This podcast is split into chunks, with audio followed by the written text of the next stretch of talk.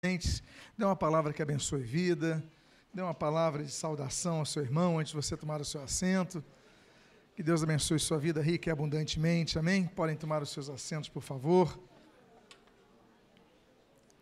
Deus é bom, amém? Vou pedir que, por gentileza, coloque os slides, o slide de hoje.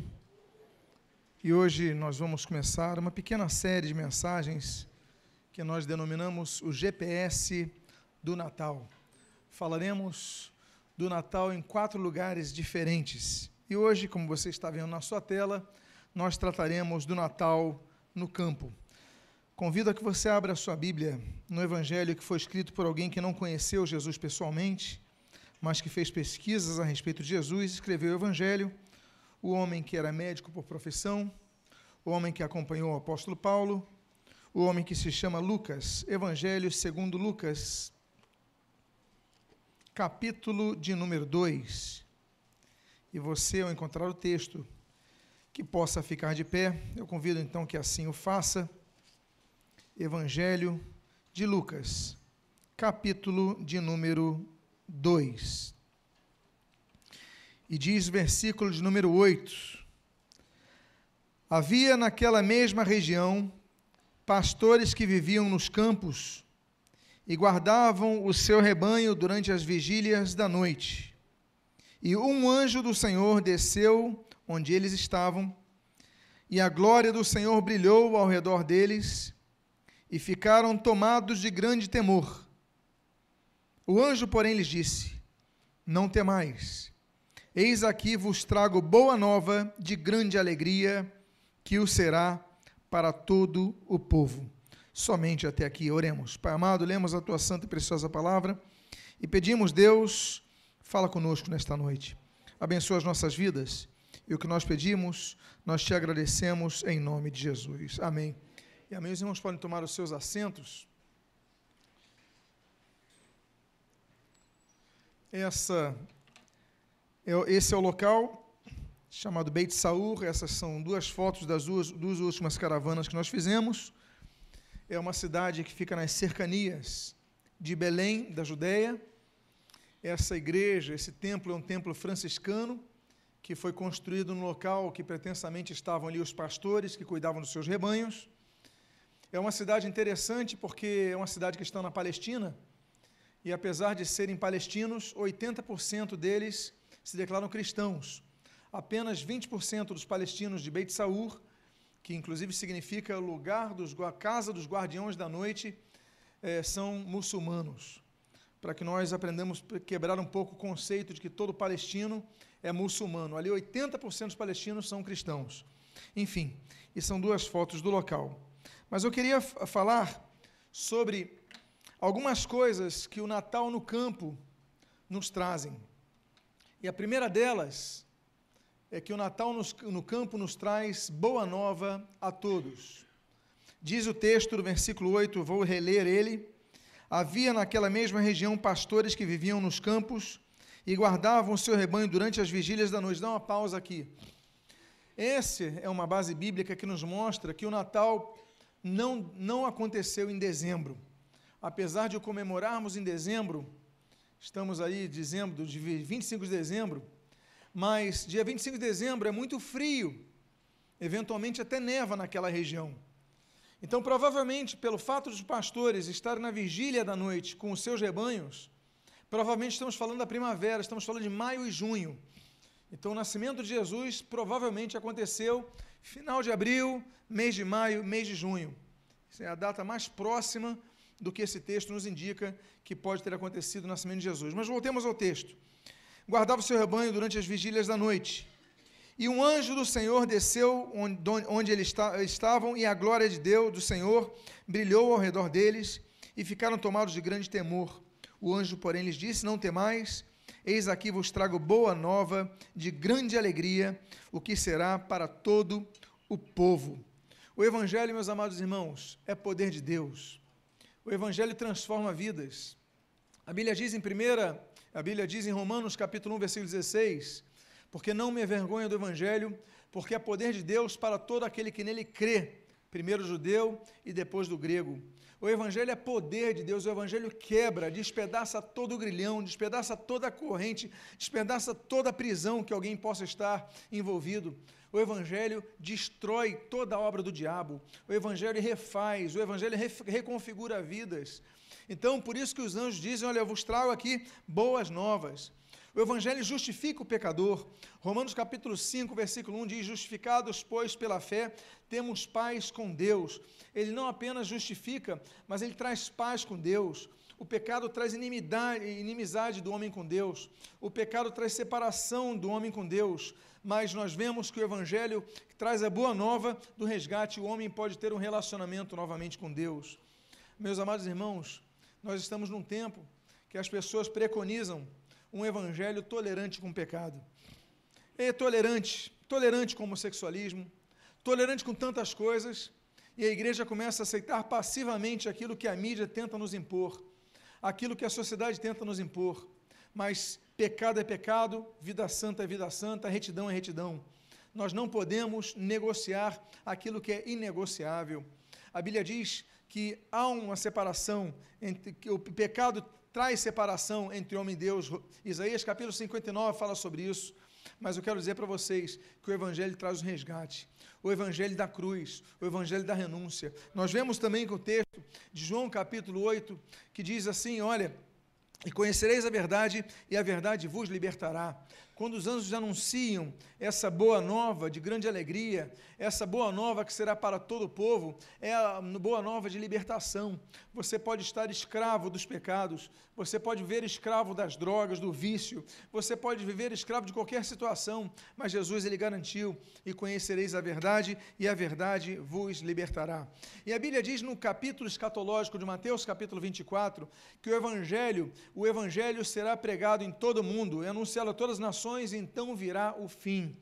O fim do te dos tempos. Alguns dizem o seguinte: não, Jesus vai voltar quando todo mundo ouvir falar de Jesus. Não, o texto fala em todas as nações, em todos os povos, em todos os etnos, as etnias. Ou seja, nós já temos praticamente, com o advento da internet e com o advento dos satélites e com o advento da, da grande imersão da imprensa mundial, nós já temos a grande possibilidade do Evangelho já ter sido anunciado em todas as nações.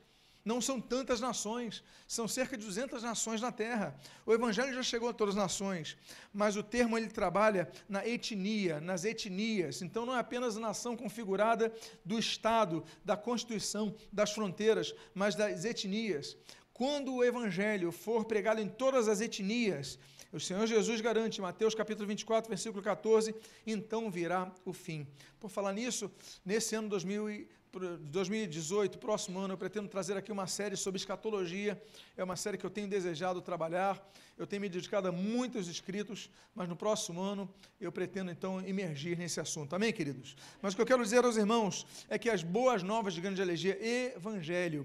Evangelho é a junção de duas palavras gregas. Eu ângelos. Ângelos é como anjo, mensageiro. Ângelos, mensageiro. Então, é, é, eu, eu é bom, é algo positivo. Eucaristia, bom carisma. Eutanásia, boa morte. Eutanatos. Tudo que tem eu na frente é algo bom. Eu, angelium, angelium, mensageiro ou mensagem, eu, bom, boa mensagem, uma boa notícia. Os anjos então trazem essa boa notícia para cada um de nós. Essa é a primeira coisa que o Natal no campo de Belém nos traz. Há uma segunda coisa muito importante que nós vemos nesse texto, é que o Natal no campo nos apresenta o Salvador. Diz o versículo número 11, vers eh, capítulo 2, versículo número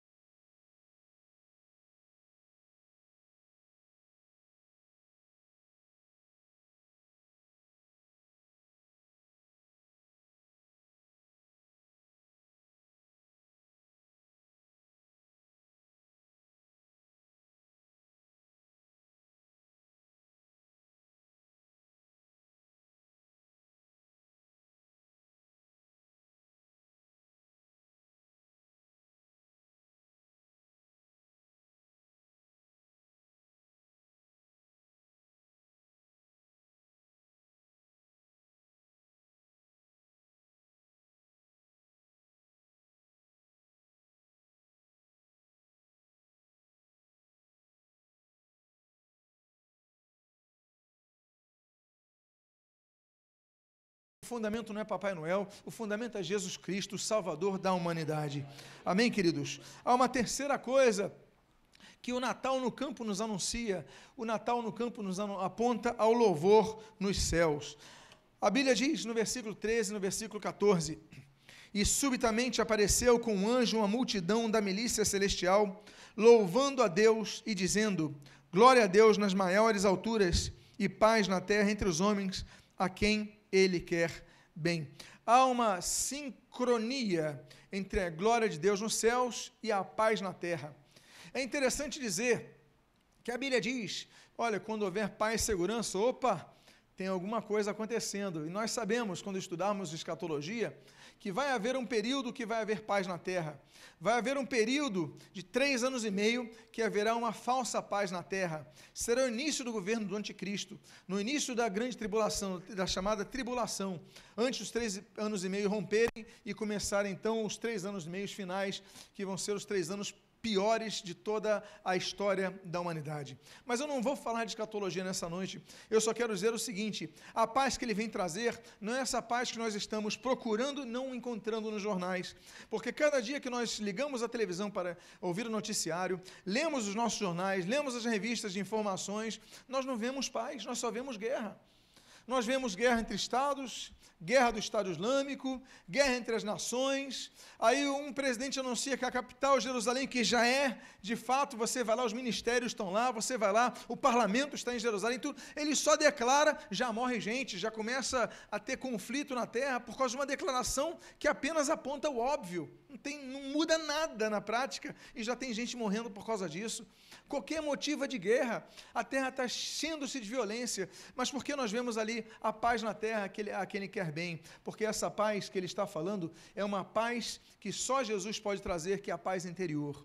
A paz não começa na sociedade. A sociedade pode procurar paz, mas as pessoas são egoístas, os governos são egoístas, todos querem apenas o seu quinhão de terra, todos querem seu poder, todos querem tudo. Mas eu quero dizer para vocês, essa paz que Jesus vem trazer. Eu estou falando um período que governava os romanos. Estou falando um período que os, israelitas eles, eles eram eles é, é, estavam debaixo do governo romano. Eles tinham vindo de 400 anos de governo grego. Eles tinham vindo de outras, outra, outras conquistas de outros povos. Tantas conquistas sempre debaixo de alguém. Mas que paz é essa? Essa paz é que Jesus traz no coração. É a paz que faz com que você consiga dormir tranquilo, sem culpa. É aquela paz que fa faz com que você possa dormir sem a condenação do pecado. Meus amados, uma vez eu conversava com uma pessoa essa pessoa, ela jazia 40 anos sofrendo sem dormir bem por causa de um aborto que ela fizera. Era uma senhora. Ela fizeram o aborto quando jovem, quando adolescente, saindo da adolescência. E ela falou: Até hoje eu não me perdoo. Eu não consigo me, me, me libertar dessa culpa. É uma vida de sofrimento. Há pessoas que carregam problemas na sua vida, culpa na sua vida por fatos que cometeram, por situações terríveis que cometeram e que a sua consciência lhes acusa. Isso é viver? Será que essa é a vida que Jesus quer que nós tenhamos? Uma vida de carregar um peso que a gente nem aguenta carregar? Então a gente não vive uma vida feliz, a gente não vive uma vida de abundância, mas quero dizer uma coisa para vocês: quando nos encontramos com Jesus, nós falamos, Jesus perdoa os nossos pecados, Jesus pega esses nossos pecados, essa nossa culpa, essa nossa dor, essa nossa tristeza e coloca na cruz do Calvário. Jesus ele é capaz de transformar a sua vida, tirar essa culpa. Aí o que, que o diabo faz? O diabo vai querer te lembrar. O diabo, ah, você fez isso há 20 anos, você fez isso há 40 anos, você fez isso há 50 anos, ele faz isso para te culpar. Aí você fala, realmente eu fiz, mas agora esse esses pecados não estão comigo, estão na cruz do Calvário. Jesus veio e me libertou. E eu quero dizer para vocês uma coisa: Jesus veio para te dar vida e vida em abundância. Por isso que eles falam paz na terra. É a paz que ele começa a depositar em nosso coração. Há mais uma coisa que o Natal no campo nos faz lembrar. O Natal no campo nos leva a buscar a Jesus. Diz o texto da palavra de Deus, na primeira parte do versículo de número 15. E, ausentando-se deles os anjos para o céu, diziam os pastores uns aos outros: Vamos até Belém. O que, que eles diziam? Vamos até Belém. Jesus já estava na terra, mas era necessário que eles tomassem a decisão de irem até Jesus. Jesus está em nosso meio. Jesus garantiu: onde dois ou três estiverem reunidos ali em meu nome, ali eu estarei. Jesus garantiu.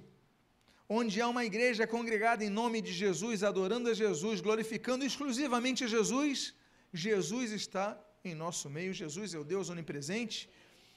E eu quero dizer para vocês, mas as pessoas não se movem para buscar a Jesus. A Bíblia diz, por exemplo, em 1 Crônicas capítulo 16, olha, buscai o Senhor no seu poder, buscai perpetuamente ao Senhor.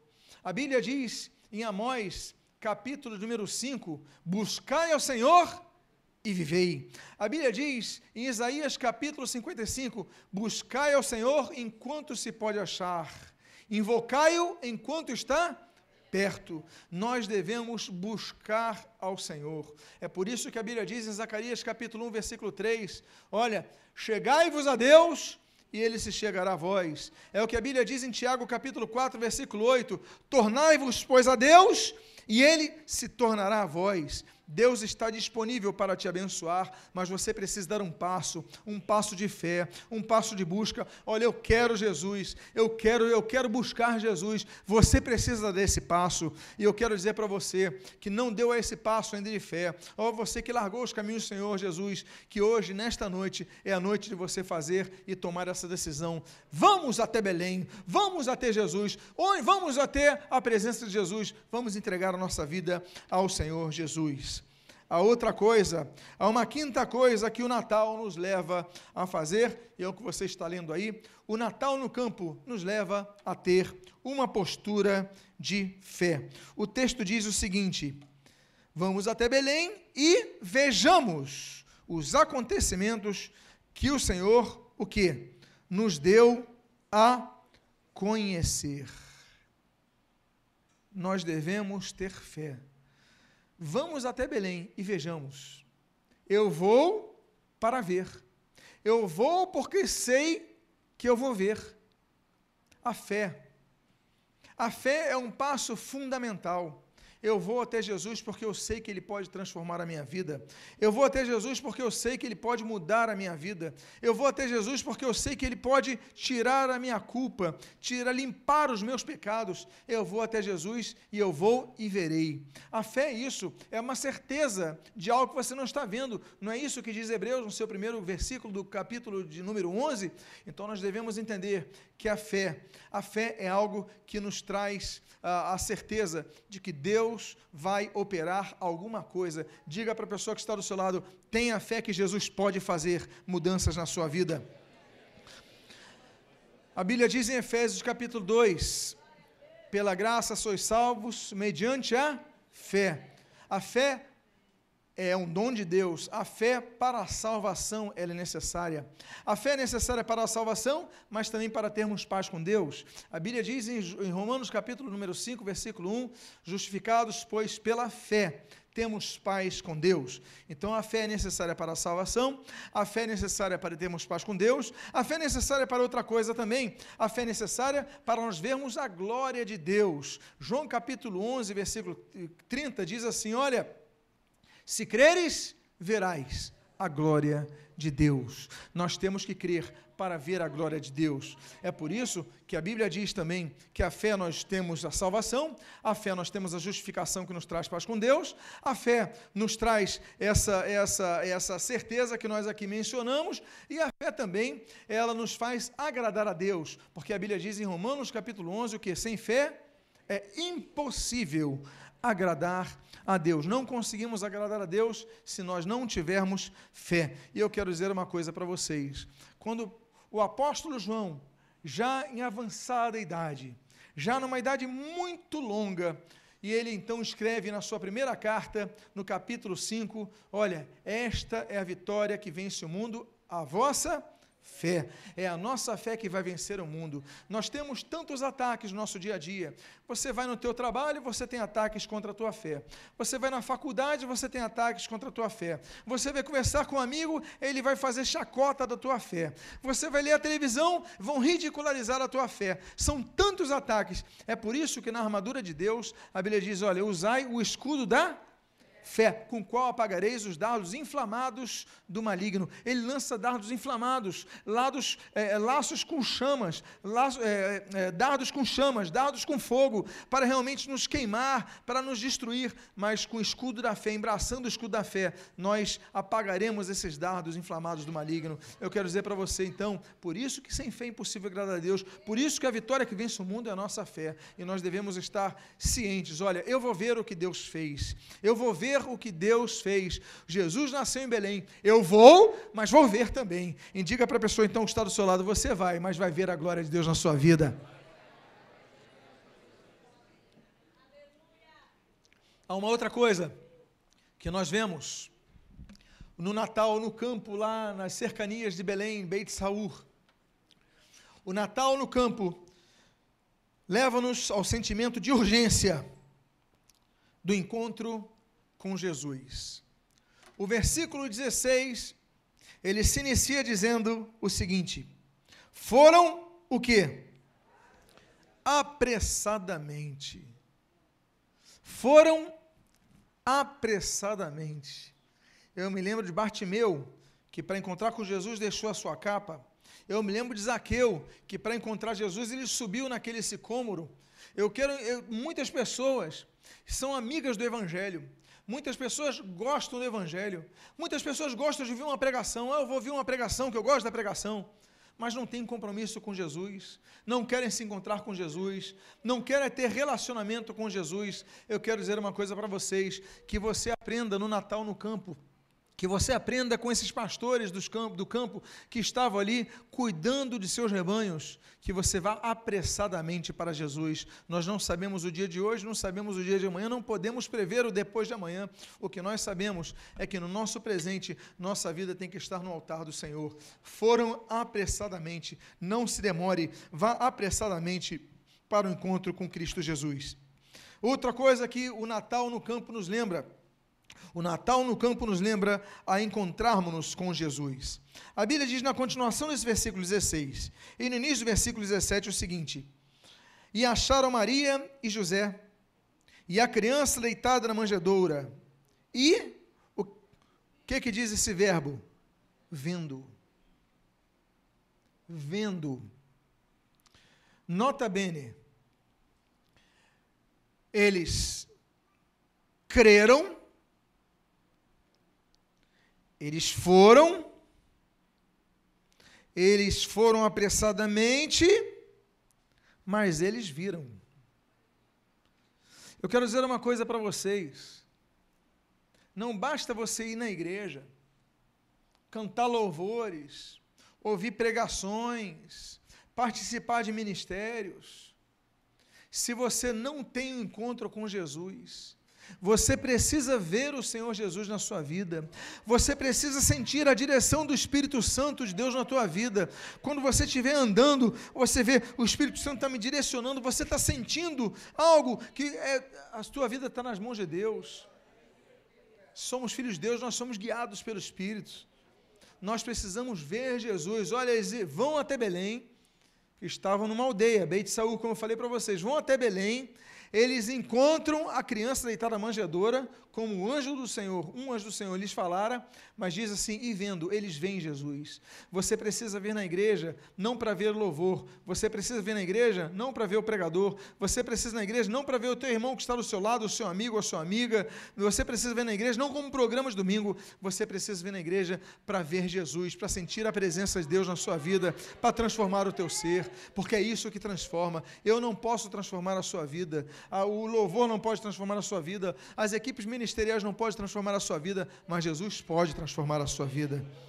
O Natal, então, no campo nos ensina tantas coisas, não é verdade, nesse texto, Lucas 2? Mas tem mais outra coisa que o Natal no campo nos ensina. A Bíblia diz que o Natal no campo nos leva a anunciar Jesus. Diz o texto, e vendo que, que eles fizeram? Divulgaram. Divulgaram. Eles anunciaram para todos: olha, Jesus nasceu, o Messias nasceu. Eles divulgaram. O que, que é isso? O Natal no campo nos mostra os primeiros evangelistas da história. Porque nós podemos dizer o seguinte: que antes de Jesus nascer, porque eu já ouvi, não, João Batista foi o primeiro evangelista. Peraí, mas Jesus já tinha 30 anos. Eu estou falando dos pastores, quando Jesus tinha zero ano de vida, estava nascendo. Eles chegaram, Jesus estava na manchedora, envolto em faixas. Ou seja, os primeiros evangelistas, não foi, o primeiro evangelista não foi João Batista. Ah, os profetas do Antigo Testamento. Não, isso daí são anteriores aos evangelistas. São profetas. Mas os primeiros evangelistas na história, nós vemos nesse verbo, e divulgaram, foram os pastores de Belém. São os primeiros evangelistas. Eles viram e divulgaram. Olha que bênção. Nós aprendemos então com os pastores dos campos de Belém que nós devemos anunciar a Cristo. Quando você encontrar alguém que está precisando de uma palavra de direção, porque às vezes você fala, a pessoa não quer saber, a pessoa não está preocupada com isso, a pessoa, mas tem momentos que a pessoa está mais aberta, tem momentos que há uma porta no coração que você percebe, fala, eu vou falar de Jesus para essa pessoa, essa pessoa, pessoa precisa ouvir de Jesus, e você começa a falar de Jesus para ela, e essa pessoa então começa a se mover, a se inclinar, a se abrir para o Evangelho, então você divulga Jesus, diga para a pessoa que está do seu lado, divulgue o Evangelho de Jesus Cristo. Há uma penúltima coisa a nona e penúltima coisa que o Natal nos campos de Belém nos anunciam. O Natal no campo leva-nos a impactar vidas pelo encontro com Cristo. O versículo 18 desse texto diz: Todos os que ouviram se admiraram das coisas referidas pelos pastores. As boas novas, meus amados irmãos, têm que causar impacto nas vidas.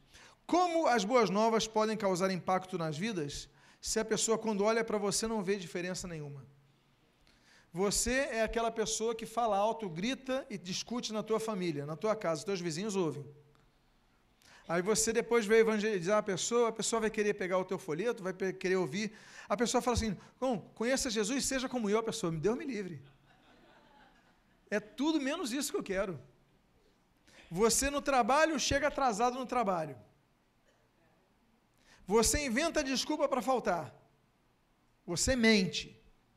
Alguém liga, você fala assim: diz que eu não estou. Você é um mentiroso. E depois vai falar que é evangélico.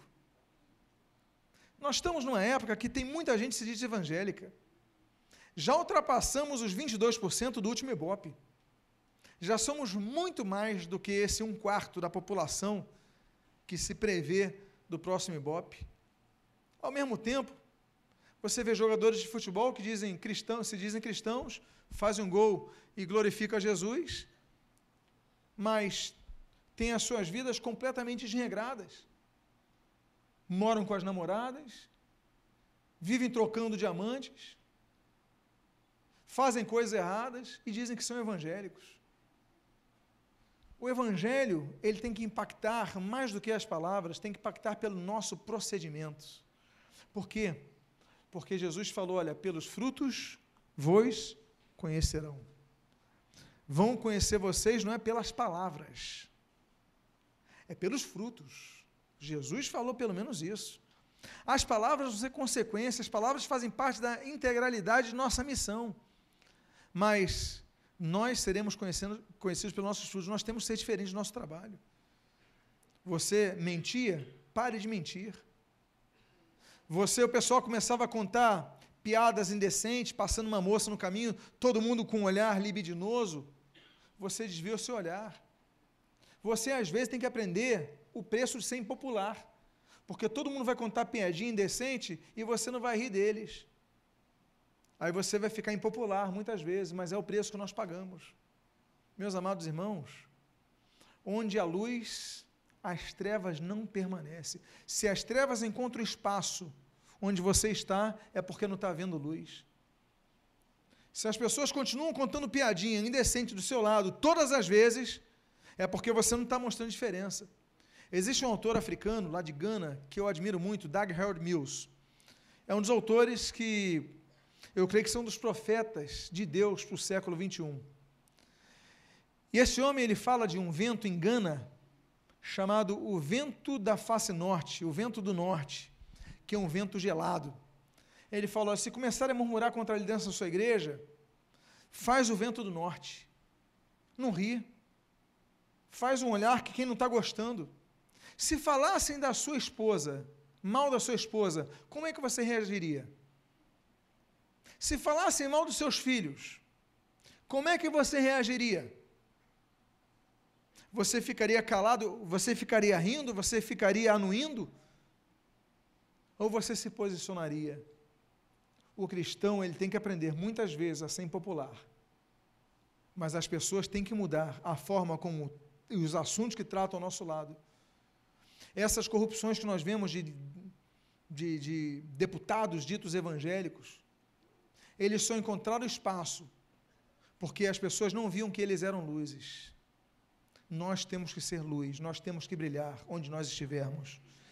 E a última coisa que nós vemos e aprendemos desse Natal no campo, o primeiro dessa série de mensagens, é que o Natal no campo aponta ao louvor na terra. Diz versículo número 20: Voltaram então os pastores, glorificando e louvando a Deus por tudo que tinham ouvido e visto, como lhes fora o que? Anunciado. A Bíblia diz que nós devemos louvar ao Senhor na congregação, Salmo de número 26. A Bíblia diz que Deus vai ser louvado no meio dos gentios, Salmo capítulo 18. A Bíblia diz que Deus vai ser louvado nos céus. Lucas capítulo número 2. A Bíblia diz que nós devemos louvar a Deus nas vitórias. Como em Atos capítulo 3, aquele coxo que depois de curado começa a louvar a Deus. Mas também nós devemos louvar a Deus nos momentos de dificuldade, como nós lemos no mesmo livro de Atos, só que no capítulo 16, quando Paulo e Silas ali estavam presos e eles louvavam ao Senhor. Então, o louvar a Deus tem que ser aquilo que diz o Salmo 145. Nós devemos louvar ao Senhor diariamente, em todo tempo, em todo momento.